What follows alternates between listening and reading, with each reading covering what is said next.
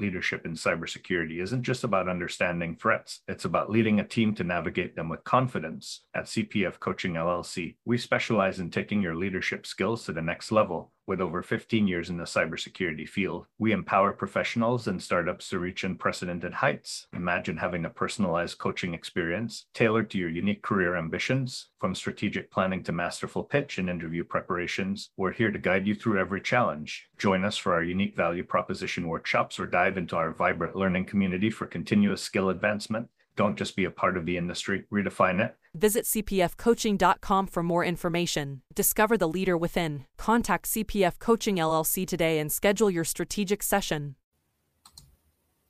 Hey, security peeps, we are live with another edition of Breaking into Cybersecurity.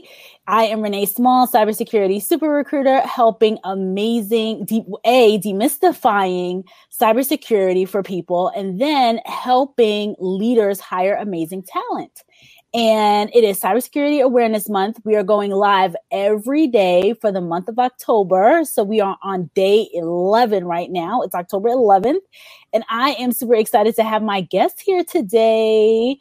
Ozy A, and she's gonna pronounce her own name because she gave me a little a little uh, tutorial and I failed.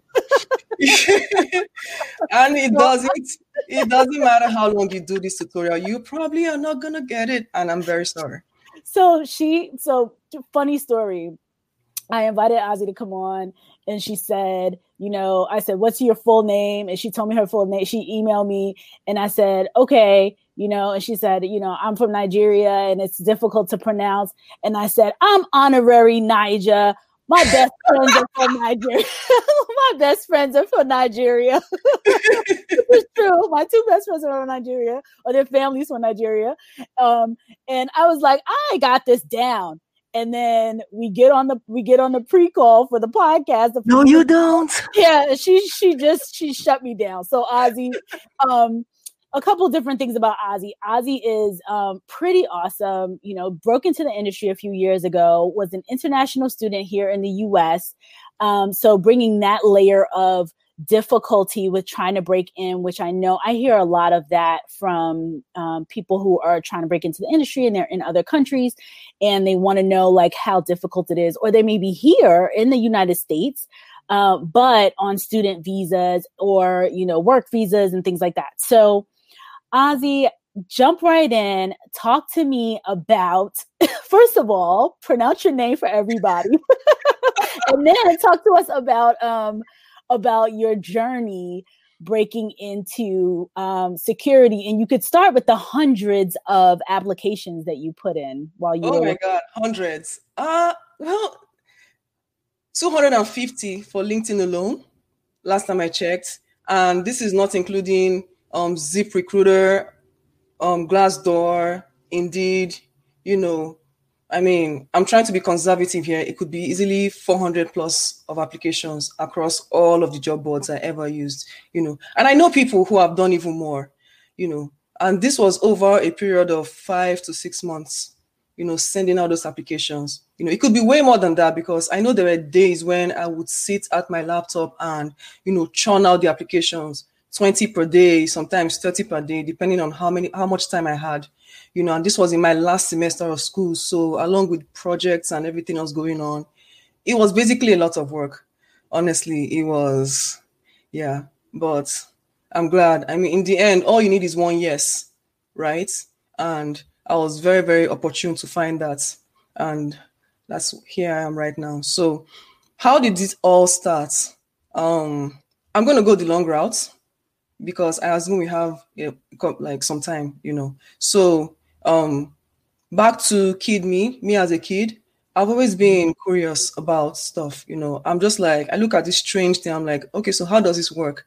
You know, and it always results in me breaking up stuff, you know. Like I was that person who my mom's family adults will come around. I'm like, oh wow, that's a shiny new stuff you have there. Can I look at it? They're like, yeah, sure, have it. I'm like, oh my god, I think it's broken. You can have it back now. So I was that person.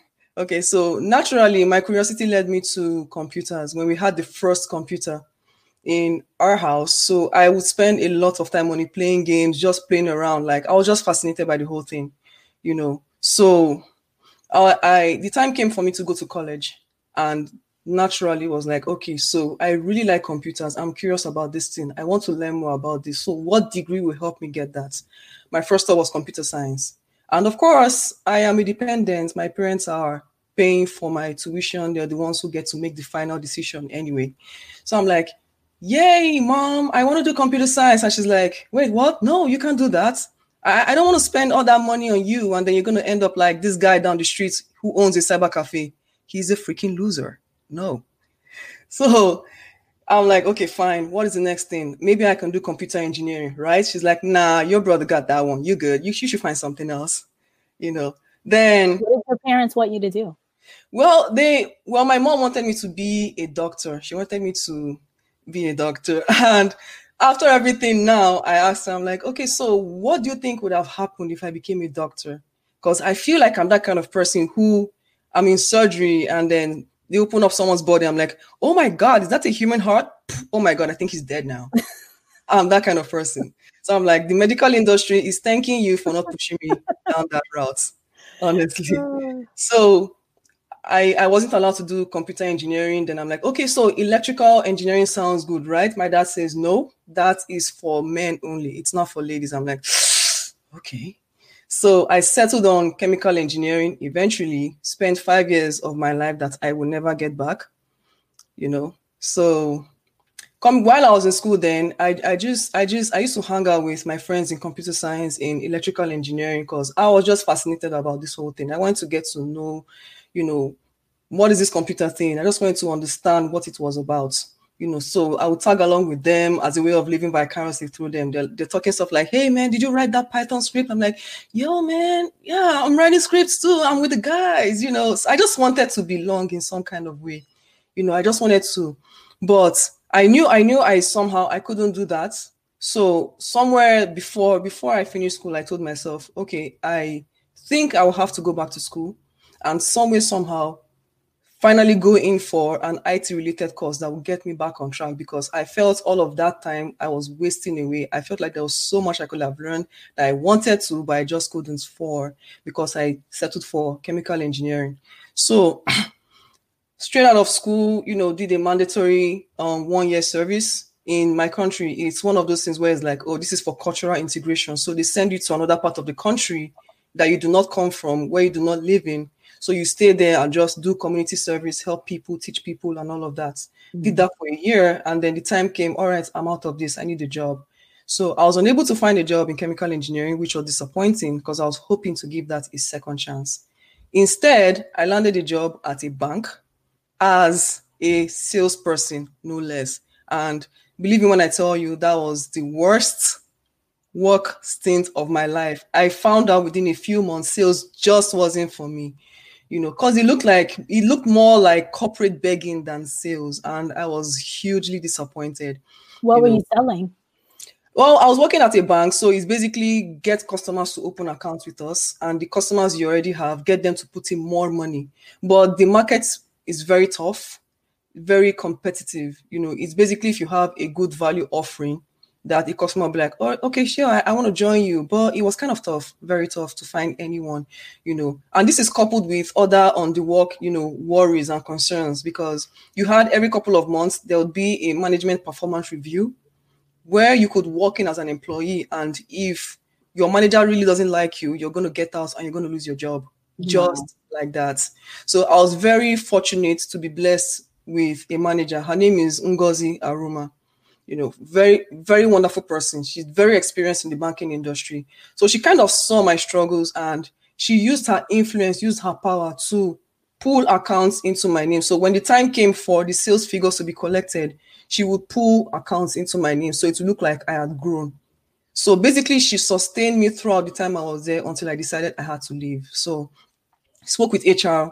I want to get into the IT department. They're like, well, no, we can't get you into IT, but there is this other department looking for people, which was e-banking operations, the the group that specializes in card transactions, basically. So I joined them, you know, that was where I really had that time and freedom to really play around with computers. Like every now and then I would look at um, the devices running on my system, the processes, the drivers. I'm like, oh, so what does this do?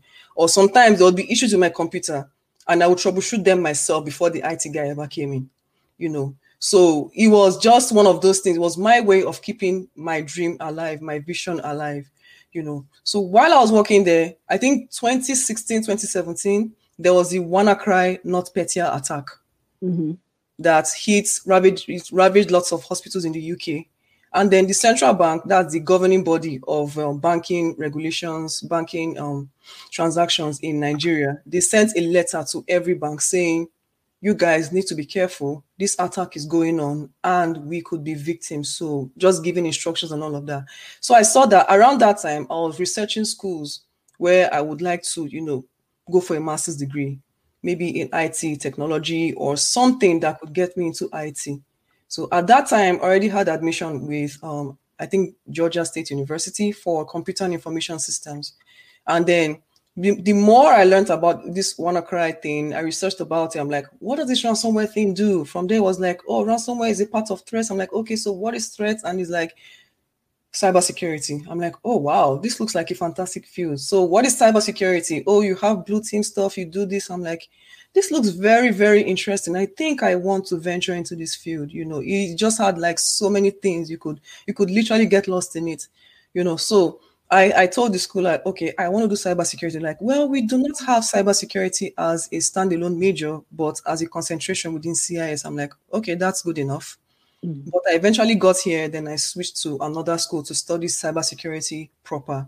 And I would say, I would say that that was one of the the best decisions I ever made in my life. I enjoyed my time there. I enjoyed all of the courses because we touched almost every area a good curriculum could touch.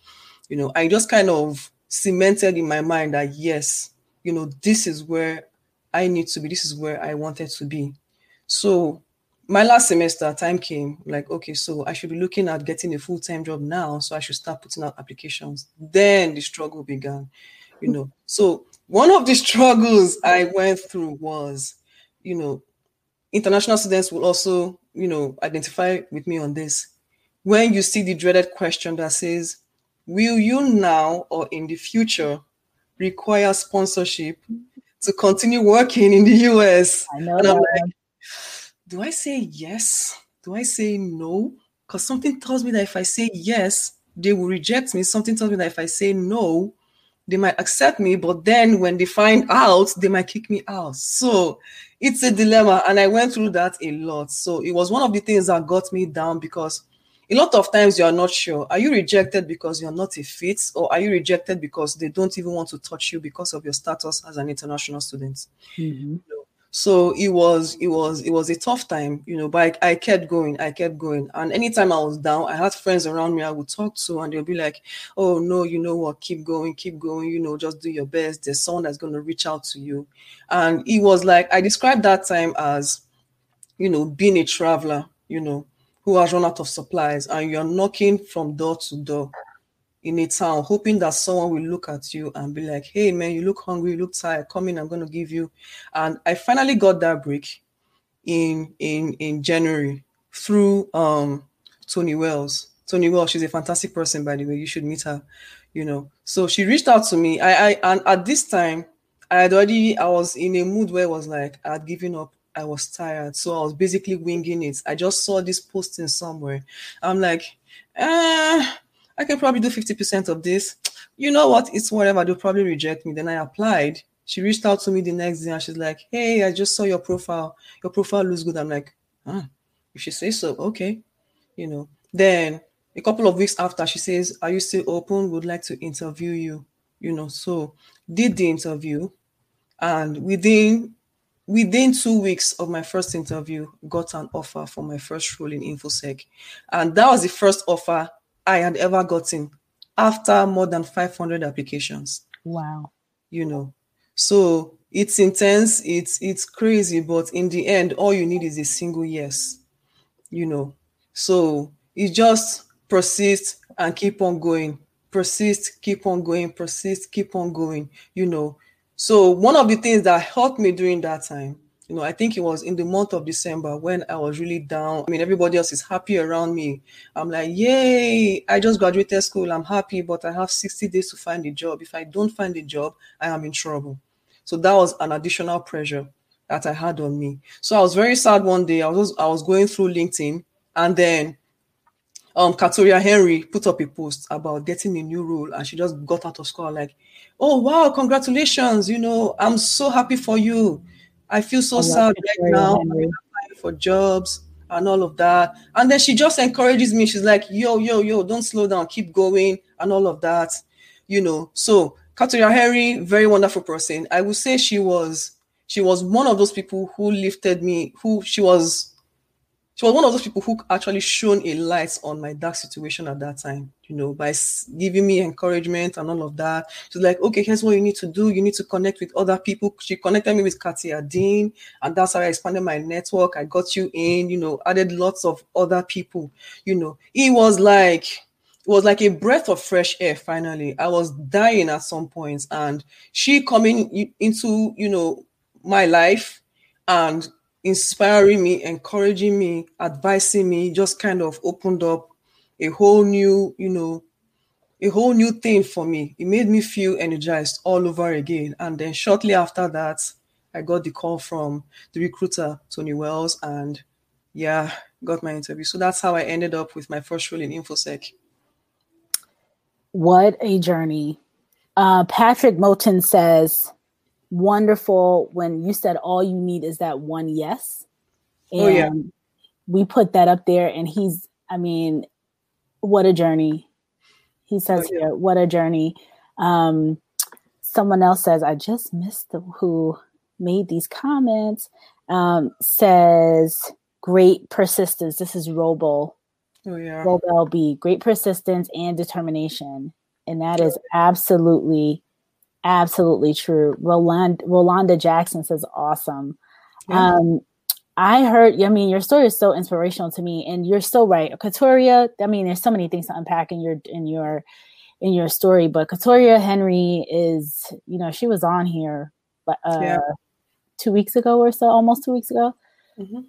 Her story is just phenomenal, and to be able to give that inspiration um, to you and um, be a beacon of hope for you is it's so it's so needed in this space and you know the reason why i have you on and i had her on and everyone that's coming to really talk about their journey because it is difficult um, to break in but then you're in you know there's so much support around trying to get people who want in in yeah. Um, and we are doing everything that we can to make sure that happen and demystify what's going on because what I appreciate and what I really, really like about your story is that a couple different things. You know, you talk about you talk about your parents, um, and you know, I know Nigerian parents. That's why I said, what do they I have heard about Nigerian parents, um, doctor, lawyer, like that's it. Yeah, um, doctor, lawyer, engineer, accountant, pharmacist, any like. See, in my case, in my case, well, five of us, right? I'm the second. So she pegged my brother to be an engineer, pegged me to be a doctor. My sister after me pegged her to be a lawyer. Then the next one, pharmacist, and the other one, um, like some kind of business guy or something we are all doing something different now. so funny, so funny. I think parents that you know, like, and I think I think we get this a lot with immigrant parents as as a whole. You know, um, my parents from the Caribbean, and it was very much you know trying to a hard science, math, like you know, like something that is um, more technical. Uh, but Nigerian parents in particular, it's just so so funny because almost every friend that I have, it's yeah, my one of my best friends is a pharmacist. Um, my other really really another best friend of mine, he's a uh, you know deep in technology now, getting his PhD. But yes, very much you know it's either it's a handful of things and that's it. Um, yeah. And I hear that from a lot of Indian Americans too, and just people. Oh, yeah.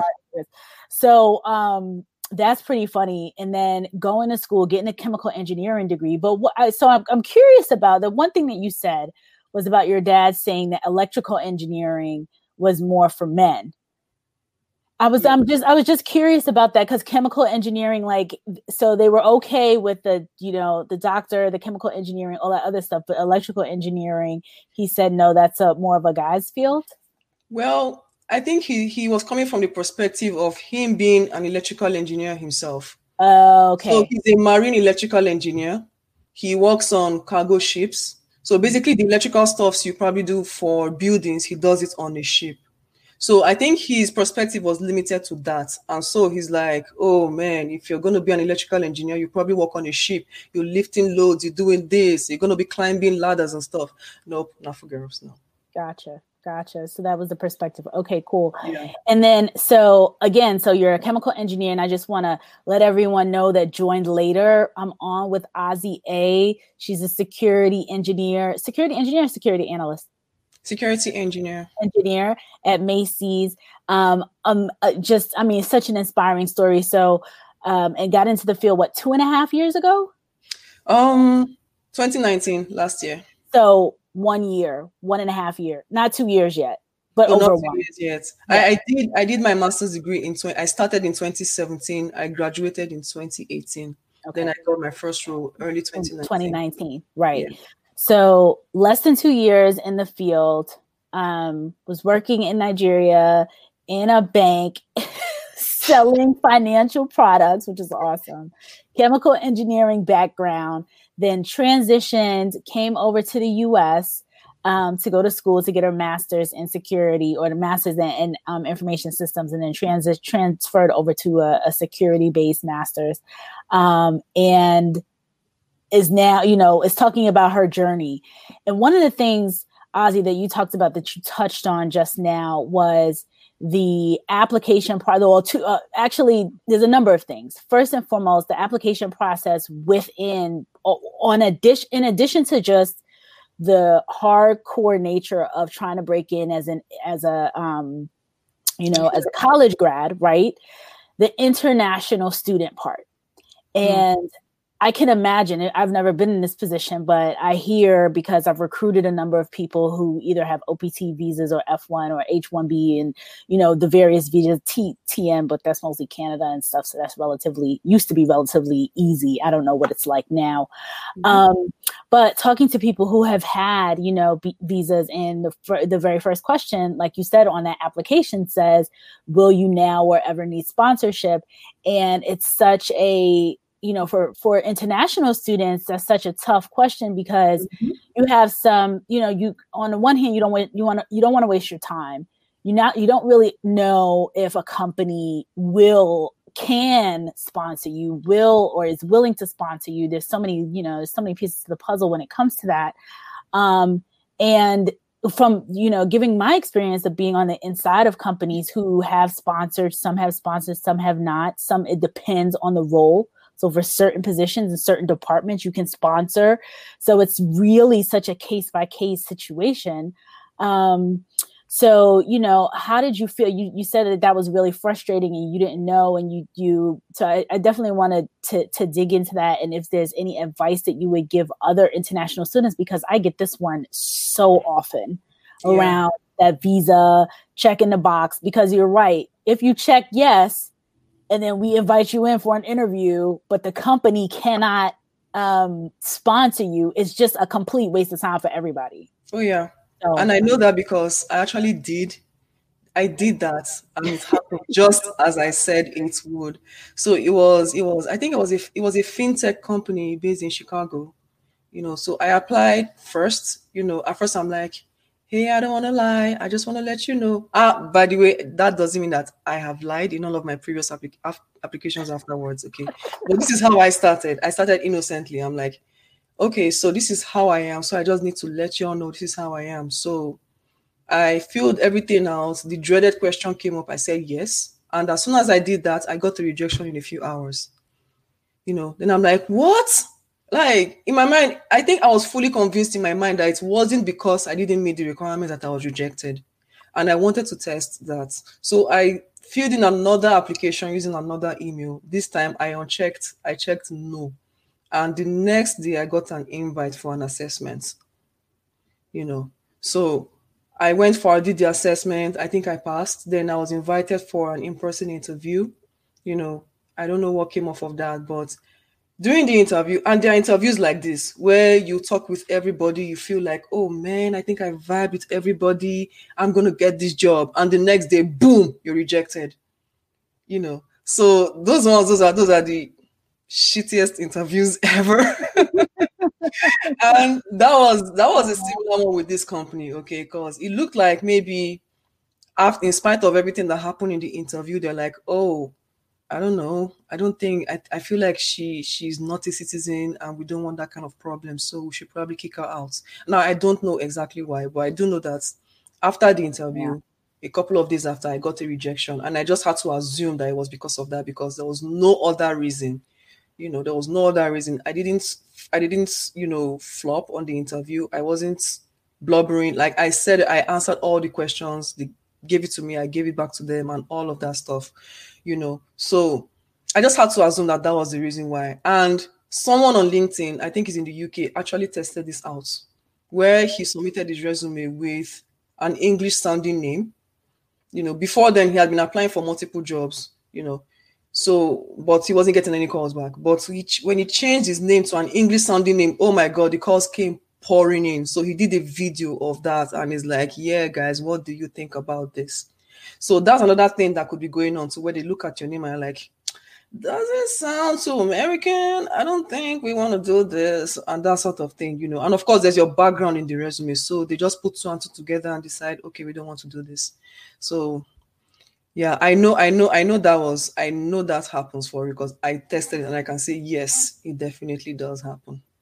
Yeah, so you were you were testing the system, and I want to I want to share with you a little bit of behind the scenes of what happens specifically with um, international students. Um, you know, when it comes to visas. So typically, what happens? So there's there's two pieces to that that I want to unpack. The first is the um, the sponsorship so every company doesn't or can't sponsor um, folks that are international. Um, it is very expensive to sponsor people, what have you. Usually, the larger companies have a more robust system for doing this. Yeah. Um, they have, you know, immigration attorneys, they have departments and some companies I've worked with where you have a whole depart you have a department where somebody's just working on you know bringing in people that are international um, and they'll tell you like what visas are are we can we can move forward with, you know, depending on which roles. And as a recruiter and as someone inside of HR, you know, we get briefed or we partner with these um, with these specialists. It's usually like an immigration specialist or an immigration attorney. Mm-hmm. Um, if the if the if the organization doesn't have like some kind of immigration attorney on the inside, they usually have or an immigration like department or specialist on the inside. They'll have someone that's like a retained counsel. And mm-hmm. so I'll give you a, a, really good example. Last year, I worked with this one company, um, a fintech company, and they did not have that person, that expertise on the inside. So I was uh, supporting them as a consultant on the inside, and they partnered me up with their immigration attorney. And if a question came by, you know, because every role is it's very case by case it's like it's very very nuanced and detailed. So i would say to them this person has this type of visa. This is the expiration date. This is this this is that. Are they can they move forward in the process? Because we knew that yes they did sponsor but that didn't mean they could sponsor every single person for every single role. It's very very very case by case. So mm-hmm sometimes what happens is, you know, people obviously are eager because you want to stay in the, you know, you want to stay in the country, you're here, all yeah. this stuff, you want an opportunity. And so what happens is think what you just did, which is you checked yes, everything else, you come in, everything looks good. And then when they do the real, they realize like, we can't bring this person on, like for whatever reasons, either that role isn't eligible or they can't fund it or you know they don't have even an immigration department or anything to be able to do stuff like that or you know counsel things like that. So i don't know which company it was but usually the larger ones have a pretty robust process and can tell yeah. you straight up if they can or can't and then the smaller ones usually can't do it because it's just mm-hmm nuanced, very, very nuanced. Yeah. Um, the second piece of what you talked about is the unconscious bias and even potentially conscious bias. And yes, there have been studies that people see names and they're like, you know, oh, if it's, you know, Amy versus, you know, Tamika or, you know, an international sounding name or like a name that's not a quote unquote American sounding or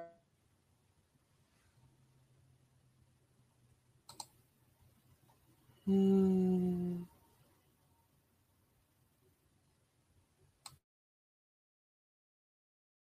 It's definitely something that we want to, um, you know, make people aware of. I think a lot of the things that come up in terms of biases, unconscious, uh, a lot of it is unconscious. You know, like you just see things and you're just moving along and you automatically make assumptions um, and raising that up and, and the folks mostly in the HR will try to do like different types of trainings like make a make people aware like hey this is what's happening you know you see a you see a different name where i, I remember um, reading an article about a leader telling someone completely like change their name like a whole different mm-hmm. name or something or no it was in a university where the person and i believe the person was from china and they didn't want to call them by that name they gave them a different name and oh. all that kind of stuff so so yes that kind of stuff does definitely does happen um, and you know it's unfortunate um, but it, it, has in in in different industries. So couple co- go ahead Ozy and then i'm gonna take some comments.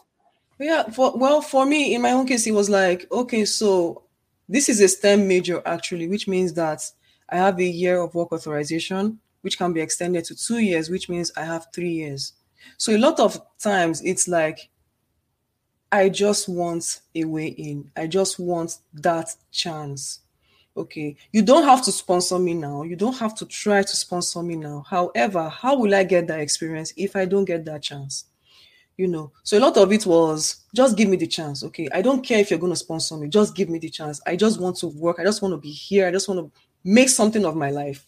So that was what it was, you know, for me. And I'm sure it's like that for so many people because it's like, even if you're going to try to sponsor me, you have at least three, you know, three chances to do that.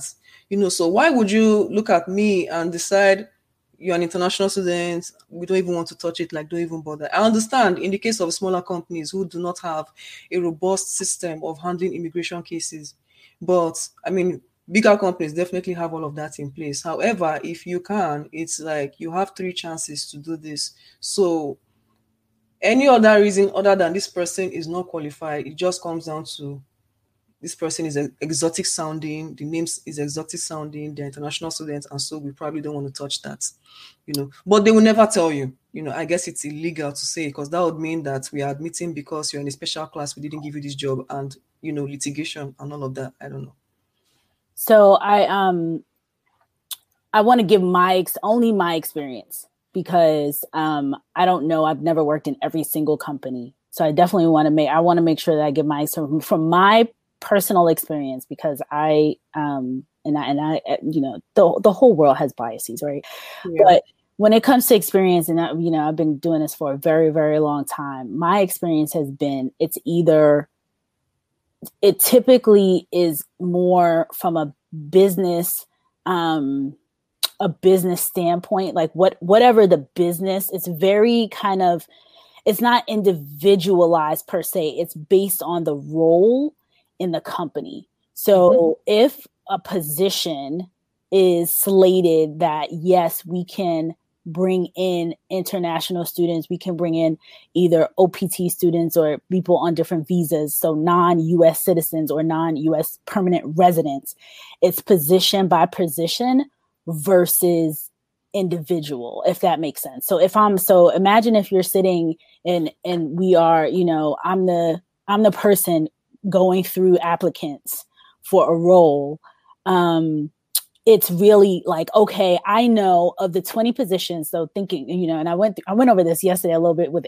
hr so these are some good this is a, a really good topic because and i'm not the expert in it. I've been kind of I've done a lot of IT recruiting over the years, so it definitely comes up. It came up in a, I just filled a role probably very recently and it was a question that came up like can can i recruit people who have visas will you sponsor you know and it's very very case by case versus individual so i know on the individual side it may look like oh it's against me as a person but typically yeah. it's against a role so it's mm-hmm. like okay for this i'm going to pick a role for this architect role where we need this level of you know we have this particular role yes we can hire um and the, the you know the people typically have let's say for example i'm i want to hire for a cloud architect mm-hmm. and that cloud architect has um 10 years of experience you know for the role the role this is this is the position this is not an individual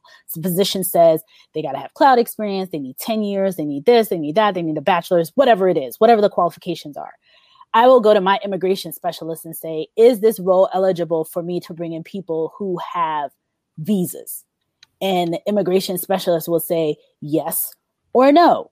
you know, so then I can proceed and say, okay, now that these, if she says yes or he says yes and I can proceed by bringing in, you know, looking at applicants that have that have checked the box that said, I will need sponsorship. Um, I can bring those people in. But if she told me no, then I can't bring, you know, I'm I'm not going to be getting into a be- like it's it's a waste of everyone's time if I'm talking to the immigration person. The immigration person says I can't do anything with this because they are the specialists in the space. Yeah. So I just want you to be aware, and I want people to be aware that it's a lot. Um, it's it's it tends to be very very nuanced um, when it comes to these roles, from my experience um, working on a number of roles. I've worked on a number of, I've done IT recruiting for a long time. Um, and then also outside of IT, some of the, um, some of the sciences, some of the finance positions, like quant analysts, like very nuanced. There's certain nuanced positions where almost always they're like, yes, we will, you know, we'll sponsor for this one. But I could have like 20 positions and they'll sponsor one and not sponsor the other 19 it's a very, very nuanced and very, very case by case. So I just want to make you aware of that. Yeah, yeah. Thanks for that. Thanks for that. That was very insightful. You know, it mm-hmm. also comes down to the whole thing of um even if you're rejected, there is a tendency to take it personally, like, mm-hmm. oh my god, it's me, there's something wrong with me. But a lot of times it's not personal.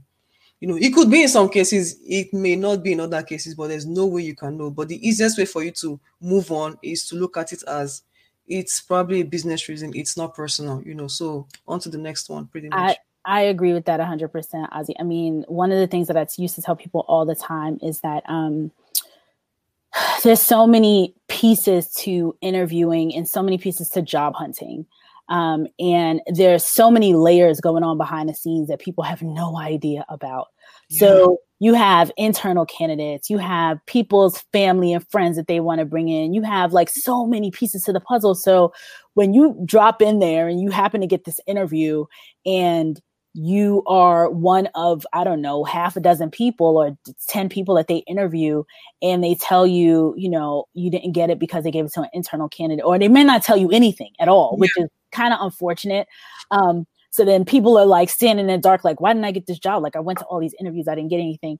But mm-hmm. a lot, a lot, a lot of the time, it has to do with just all types of factors that are completely out of your control that has absolutely nothing to do with you as an individual. Yeah. So, you know, what I tell people, I try to tell, I try to bring this up very, very often, especially when people get discouraged. And and I I tell, I tell them look at it like a game. And um, I think it was Jason Blanchard that was on, and he t- kind of talks about that too. Like it's a job hunt. Like a, imagine, you know, you're out there, you're hunting, you're getting, you're looking for something, and almost look at it like a little bit of a game. Like, okay, I'm gonna go and I'm gonna do this, and I'm gonna put my all in, but I am not going to take a lot of this stuff personally because A is draining, B 99% of the times it's not it's not really personal. Yeah. You know, you know how many people I want to get jobs and like I push and push and push and I'm like, this person's awesome, this person's awesome. And you know, for whatever reason, like the person doesn't get that slot. Now, what tends to happen though, if you really impress the team, they'll come around six months later and say, Hey, Ozy, there's this other spot. I know, you know, you might not be available or what have you, but there's a position. Um, mm-hmm. so there's all types of things going on in the background. They can, oh, yeah. especially now in the middle of COVID, like I've been working on positions that are frozen. You know, one minute they're interviewing, about to go to an offer, and then it's like, oh, we didn't get the contract, or it's frozen, and all different yeah. types of things happening. But I can't divulge all of that information to the candidate, unfortunately. All I can say is, we thought you were awesome. You're, you know, you're you're at the top of the list for when this reopens or you know but right now we have like these business implications. And unfortunately the worst thing to do actually is to bring you on or bring a person on and then got to let them go in like 6 weeks. Like that's even yeah. worse right? Mm-hmm. so you want to be in a situation. Yeah. Okay so goodness we're at 39 minutes and i knew this was going to go long. I knew it i knew it i knew it. Okay couple of couple of comments here. Uh let's see couple comments. Um Rolanda says, I'm so proud of you. Stellar you. stellar views. Hi, Ozy. And then Hi. they want to know, do you have any advice for students trying to break into cybersecurity right out of college? Mm, all right, all right, all right. So, advice for students trying to break into cybersecurity right out of college. So, first of all, um, you need to show some kind of initiative, right? So there is something I usually do. Actually, is um Kirsten Brigger. She put up this blog about you know different domains into mm, cybersecurity. Mm-hmm. I share that with anyone that asks me that question. So you need to figure out where do my skills lie, or maybe if you're like me, who has always been very curious, you want to be in a in a domain of infosec that actually allows your curiosity to run haywire, because that's the only thing that will give you fulfillment. So that's one way to find. You need to find one or two areas or domains that you want to focus your interest in, then when you do that, you can go out and look for learning materials on YouTube. You can reach out to people on Twitter, ask them questions, you know, because we understand how hard it is to get in. We understand how broken the hiring is right now. So there's lots of people who are in here. You know, it might look like we're helpless because we can't necessarily say, hey, you need a job go and take it. You know, we can't. But what we can do is provide support. We can tell you this is what is going on in the field. This is what you need to know. So that way, when you get an interview, you're interviewed for a role, you're able to say right up like, I've been, you know, I mean, I don't have a job yet but this is what I've been doing on my own time. I have a VM set up, you know, so I have lots of VM set up. I do this. I keep up with InfoSec news and all of that stuff, just to show that you have some sort of initiative. So that's the first thing I you I would suggest you do as a student, you know, out of college trying to break into cybersecurity, take some initiative, try to figure out what it is that you would like to do, which domains you want to focus on. Then once you do that, that's the easiest part. Then you go and you know ask questions. You can chat up any random person, you know, like, hey, what do you think I need to do? What do you think I need to do? We can point you to resources. One thing you don't want, one thing you should not expect from anyone is for any for people to spoon feed you and tell you, hey, do this, do that. No, we will just will probably just point you to resources that align with whatever interests you have. You know, you're not going to be spoon fed because if you expect that, you'll be very disappointed. And even if you have someone who spoon feeds you, when you get into the field and realize that you have to do a lot of research on your own, you have to do a lot of things by yourself without anyone telling you, you are going to be lost. You know, so that's the first thing. You know, and if you have cyber meetups in your school, that's a very good thing. You know, you want to join them, talk to your professors, professors who maybe have a few who are in who are knowledgeable about the field. You know, another thing you can do is participate in CTFs. Oh my God, CTFs. While I was in school, one of my professors introduced me to National Cyber League CTF. You know, I will say that um, I mean, in spite of all of the things I learned in school, that doing that CTF two, three times in a row enabled me to learn about a lot of tools in cybersecurity, a lot of the domains, you know, actually sharpened my skills. So do CTFs. So I think three things I've said figure out what areas you want to major in, then reach out to professors, people in your network or whatever, ask them questions about these things. gather as much resources as you can, learn, set up VMs or whatever you need to do to learn more about this subject domain you've chosen, and then do CTFs. It helps a lot. It's like it takes you right and it tells you to solve this, you need to use this tool. Then all of a sudden you're learning about a new tool, and then you find out that this tool is also useful in many other situations. So those are the three basic things. And while you're applying for jobs, I might sound like a broken record, but persist, persist. If you need encouragement, reach out to someone, talk to somebody because it can be hard. Okay. So reach out to someone, ask for help, ask for encouragement, ask for anything. When I have people reaching out to me, I at times I feel very helpless, you know, because I can't hand you a job. I don't have that to give. However, what I have to give is my experience. I can encourage you, inspire you. And if you think your problem is you don't know what job descriptions to look out for when you're applying for jobs, people who are in the field will be able to tell you that, okay, these are the ones you apply for. So what I do sometimes is, um, what I do sometimes is I would look for job applications myself and send them out and say, this is what you should be looking for. I would even take time out of my day to send you multiple job applications because it's very tough. I know what I know what I went through, and it breaks my heart when I see other people doing that. So I try to go out of my way to help as much as I can.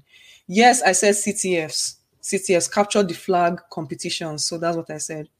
Capture the flag. That's yeah. what it means. Yeah. Um, okay, so that's such good advice. Um, Ozy, I think that people are unaware of the level of um, knowledge that can be gained by doing those competitions. Yeah. So the capture the flag competition is very, very, very important. Um, and then also a couple of points that you made about being in being a part of if you're in the university, joining the clubs, you know, making sure you're um, you know, connecting with the professors, so because it's all about networking. It's all about the network. And what happens is employers will go to those clubs and pick they want they want the leaders. So they'll go and reach out to the president of the cybersecurity club and you know pluck that person for the internship look for that person to like tell them hey i want you to apply. Um, because they know that that person is like very very active in mm-hmm. the in the in the field. And then they know that this person is going to be a leader um, yeah or is already a leader, student leader. So mm-hmm. Shaw says, um, Shaw Briggs had another question here. And Shaw, I am actually right in the middle of doing research on this right this second. I this morning I downloaded some information around uh, salaries. So Shaw says, how much do cybersecurity jobs with clearances versus non-clearances pl- pay, and is there a difference? Um, Shaw, I would answer that by saying that it's it's typically case by case. Um, I literally this morning, like four hours ago, downloaded and up um, a new compensation, um, some compensation details from clearance jobs. So clearance jobs has some sub, uh, comp details, and I am literally looking at it right here, and it talks about how top secret uh, candidates on average they they're talking about the the changes in um, compensation in the this is the Washington D.C. metro area I'm looking at, but they have them for multiple major cities. They have them for um, what do they have going on here? I literally just pulled this up. They have them for Washington D.C., um, North Carolina, Texas, Virginia, Colorado, Florida, so multiple states in the U.S. Um, and then the various clearances. And so the one that I have pulled up right here just happens to be the Washington D.C. metro one, and it talks about like, for example. Um, the uh, average, I believe, um, compensation for a top secret, you know, security analyst. And I don't know that I don't know how much experience you need or what have you, but this is like one number they put in, and it's 104 um, thousand dollars, which is the 2020 compensation. And if you have a top secret with clearance with an SCI, it goes up to about 118,000. So in comparison to um, the private sector, it's it's interesting because um, the private sector tends to pay more, um, but it's so case by case and it's a little bit nuanced. So depending on the types of roles, you can come in a little bit um, a little bit more on the private sector versus like typical government sector stuff but it's it's really case by case and if you have if you don't have a clearance it's very very difficult to get clearances so that's it's I mean, it's a, a whole different um, a whole different conversation around clearances.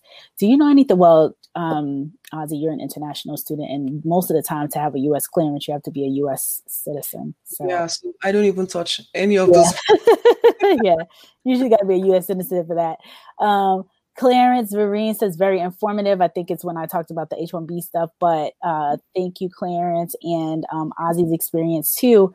And then uh, Exauste, I believe, is the name. It says bravo, inspiring about Ozy's experience. Um, Ozy, before we get to this other question, um, I want you to talk about your experience getting into um, with all those resumes. So you had, you told me f- upwards of probably 400 applications that you yeah. put in over the course of like six or so months, five months trying to break in. Mm-hmm. Um, what was that like? well, for me, it was a game of numbers. And I got varying advice from different people who are like, hey, tailor your resume to certain roles. And I'm like, ain't nobody got that time. you know so for me it was a game of numbers okay i would fine tune i would fine tune my applications depending on you know I just I was looking for a way, and and Katia does a very like this is this is way up in her alley. Like she finds a way to connect your previous work experience with what you're trying to do in security. She's very good at that, you know. So that was one advice that she gave me that stuck with me. So I would modify my resume. I would look at it and be like, okay, so if I were a recruiter, would I look on my own past experience, the way I have written it, and see a connection to this cybersecurity thing I was trying to do. So I didn't have I, I, I wasn't that person who had like a folder of multiple resumes saying resume Amazon, resume Google, resume. No, it was the one resume for every single one because I was I I had no idea just how wide this field was. Everything I'm saying now, I, I only say it because this is knowledge I got after getting into the field. Before I got into the field, I didn't know any of this. And that's the reason why I like to help people who are trying to break in and let them know that, hey, this is what it looks like in here. So you are better advised on the outside how to get in. So it's, it's, I had no idea how wide the field was. All I knew was, I know this tool, I know this tool, I know this tool, I know this tool. I took these courses in school. I'm passionate about security. I really want to do this. And I just dumped everything in my resume. So it was basically me leaving the work up to whoever was looking at my resume to figure out okay based on what you've written it might be a good fit here.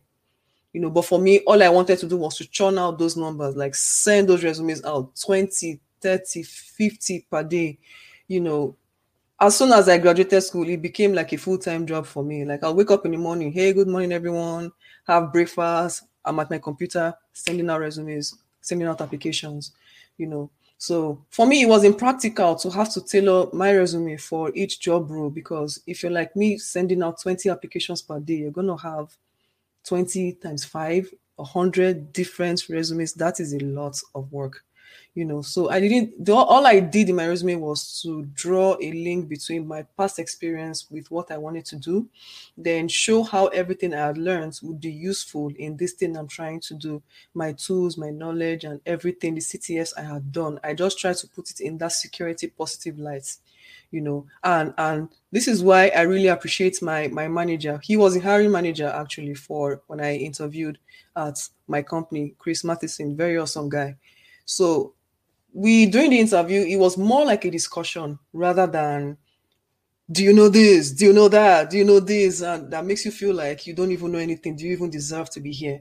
It was more like a discussion you know. It was able to i was able to talk about the things that you know that drove me like my passion and everything you know. And then at the end of it it was like well from what i see it looks like you're just trying to get your foot in the door. I'm like yes! Somebody freaking gets it! Finally you know, and he saw that relief on my face, and I, I am very, very grateful. He he was, I would say, he was that one traveler that opened up the door and is like, "Oh man, you look tired and hungry. Come in, we'll get you something to eat."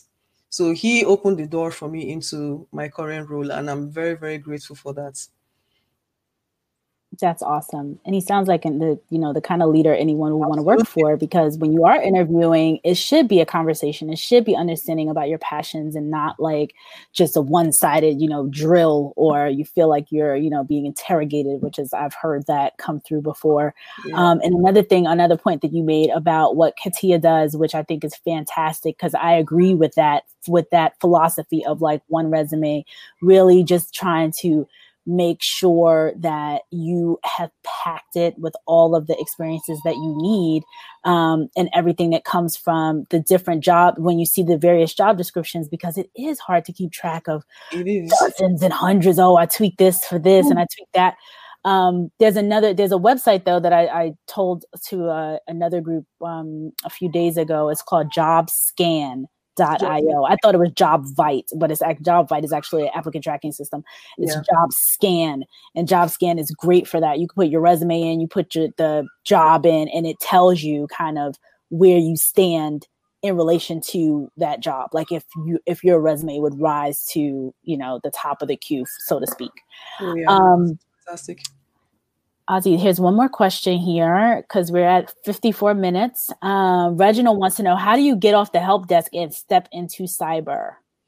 Mm, okay, um, I, I I do know a couple of people who were who started off at help desk into cyber, but I wasn't one of those people, you know, because I mean, you look at me. I came off of I was a chemical engineer while in school worked in the bank for a while, so about three and a half years before coming, you know, doing my master's degree in cybersecurity. Now, imagine you were in that position, you know, in your mind is like, at this point, I'm not here for games, I'm not playing. And they're like, hey guys, this is what I have done. I have a master's in cybersecurity. And then someone tells you, start from help desk. How would you feel? Okay. Because someone advised someone advised i put up like a, an sos one day and then someone was like hey maybe you should start from help desk. I was like what? Like do i look like i'm here to play? Like do you even know my story? And i get where the advice came from. However it was very very impractical in my case. Number one being that i'm an international student. If i'm doing a help desk job there is no way i'm ever going to be able to justify that that won't kick me out of status you know. So how do you get off the help desk and step into cyber? So from people that I have talked with, the help desk is actually an excellent role for you to, you know, gain insight into what your company does, especially with regards to IT and security. So, I mean, in your role, your role is very important. It gives you that insight. Since you're trying to get into cyber, a good way would be to to to leverage, you know, the people at your company. Find out who the security people are, you know, talk with them. Whenever you get any free time talk with them discuss with them tell them hey this is what i'm on the help there this is what i would like to do. You know that's like the easiest way. You're already in a company right? I'm assuming that you're going to have wonderful people there. So that's why i'm giving this advice. If that is not your case you take you take you know laws into your hands. Reach out to people out there. You know you can reach out to me. I might be able to help you. I might be able to connect with connect you with one or two people who might be able to you know better advise you on that. So speak with them you know try to get in their face like hey what's going on? What are you guys doing? Is there any little work i can do i can take up you know for you? Because every little thing you do you know gets you that much deeper into security. Um, one of my managers i used to work with she actually started not from help desk but from a totally unrelated field entirely. She was in field services you know, but she put herself out there as that person who was interested in, you know, what was going on in um, threat management and response, you know, and then and then something happened, and then she's like, "Oh my God, I need to see this." And then the way she gave it attention, the way she gave it all of the attention it needed. A couple of weeks after, they're like, "Hey, we should probably get her on our team," and just like that, she got into infosec. You know, so I would advise the same thing for you you know so talk with people at your company who are in cybersecurity like try to get in their faces. What do you need done? What would you like to do? What are things i can do you know at my level that would not you know compromise what you're doing? Get your foot in the door. And of course you also want to be learning on the side you know showing some initiative like i said before when asked about advice for students breaking into cybersecurity. So that's pretty much it. I say ditto Exactly. I don't have anything else to add. I think that's the exact correct advice. Everyone that we've spoken to, the people who we've seen become successful, have been folks who have posi- transitioned within their current companies. It's one of the easiest ways to do it, for sure. So you're absolutely right. And nobody ever turns down free um, help. Yeah. inside of a company. So like, can I come help you? so Reginald yeah. says, thanks so much for the insight. You okay. My kids are making a ton of noise. Let me um, add in what uh, Exase says. I agree with that one. It's virtually impractical to tailor your resume. So he's talking about when Ozy talks about creating all those resumes. It's impractical to tailor your resume to each job you're applying for all you want is the manager to be willing to give you a shot and a lot of luck. Absolutely. Just one shot, just one yes, and a lot of luck. And that's one of the reasons why I feel helpless when people are saying I'm trying to break in because I mean, depending on who you are, it could be that, oh, you wrote this fantastic tool, you found like a gazillion bugs, and they're like, oh, this guy's a genius, let's get him in. But that's like one out of maybe a hundred thousand people, you know. And so out of that pool of a hundred thousand people, it's like you're just trying to apply, you're just doing what you can, you're learning on your own, but you need just one person to give you a shot, and it's a lot of luck. Because I keep asking myself, what would have happened if, you know, as depressed as I was, I saw that role, that opening on LinkedIn, and I was like, oh, I can't do this whole thing. You know what? I don't care. You know, just like that. And I probably won't be here today you know so he was it's it's really it comes down to luck. And that sucks because there should be a procedure for these things but that's how it is. Anyway but there are wonderful people you know like renee like myself and a couple of other people we know who are willing to you know help in whatever little way we can to provide insights whenever you need to try and get you in you know, because there's a place for everyone. You know, it doesn't matter your background, it doesn't matter your degree, it doesn't matter if you're lit, it doesn't matter if whatever, it doesn't matter. There's a place for you here. We need all the help we can get. lit. That's so funny. Um, you are an inspiration to so many people. I am so happy that we um, were, were able to get you on here to talk about your experience, especially for international students and folks that are coming, because I know the struggle. I've seen it. I've been on, I've, I personally have not experienced it, but I have been on the other side, um, you know, trying to see what we can do um, and a lot of times, from a recruiting perspective, hands are tied because that's way above. You know, when when these companies make these decisions, it's just handed down to us. Like, hey, you could do this or you cannot. Um, so being in that position, I know how much more challenging it is. So you have your regular um, you know, U.S. citizens trying to get roles in the U.S.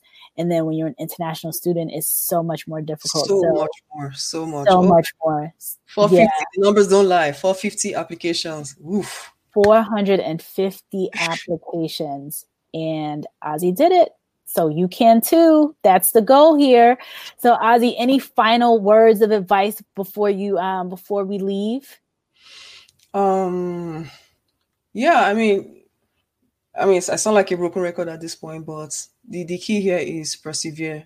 Okay, so I mean, don't believe those people who, whatever age group you are, you, you may be in your late 20s, in your 30s, in your 40s, your 50s, and then someone comes and tells you, I knew I was supposed to get into InfoSec because it was my passion from the time I was born. That is a freaking lie, okay? Because many years ago, people were doing security when security wasn't even a thing and they didn't even know what it was you know so no matter what age you are trying to make that switch like it is never too late okay there is a place for you here like don't mind those guys who are trying to act you know if you haven't worked in IT for a while if you haven't played with switches if you don't have CVs oh no oh no oh no. For those kind of people that is all that they have going for them. But you probably have a lot of other things going on for you in your life. But infosec is that one extra thing that gets you excited that is going to make your life fulfilling. So I would say for those of us trying to those of us trying to get in um persevere be persistent you know and build this community of people around you who will be able to give you that encouragement. For me, it started with Katoria Henry, started with Katia Dean, you know, expanded my network. I had my family, my friends around me, you know. So you want to surround yourself with those people who will prop you up. Then when you get up there, do not forget to extend a hand down to help others. You know, you see far because you stand on the shoulders of giants, and that is definitely my case. That is the case of any other person who is in there you know. So persist persevere reach out send a message. Even if it's to a random person some people don't do much on linkedin but if you feel like you are dying you're drowning reach a hand out. Someone might just reach out and pull you out of wherever you are Excellent advice. Excellent inspirational advice. So, thank you so, so much for being here with us on this Sunday. Um, you know, 11 lives in 11 days. This is nuts. Uh, and we will see you tomorrow, folks, for another episode of Breaking into Cybersecurity. And tomorrow's Mondays with Dan. So, see you tomorrow. Bye, Thanks, everybody. Everyone. Bye, everyone. In the rapidly evolving world of cybersecurity, your business needs a guide that's as dynamic as the threats you face. CPF Coaching LLC delivers unparalleled expertise to elevate your cybersecurity startup or business with a decade and a half of specialized experience. We're not just advisors, we're your strategic partners in growth and risk mitigation. Our tailored advisory services range from immediate hourly guidance to comprehensive three or six month packages, all supported with encrypted messaging for real time assistance for more information, cpfcoaching.com is your destination. Forge a path to success and distinction in the cybersecurity landscape. Connect with CPF Coaching LLC today and secure your business's future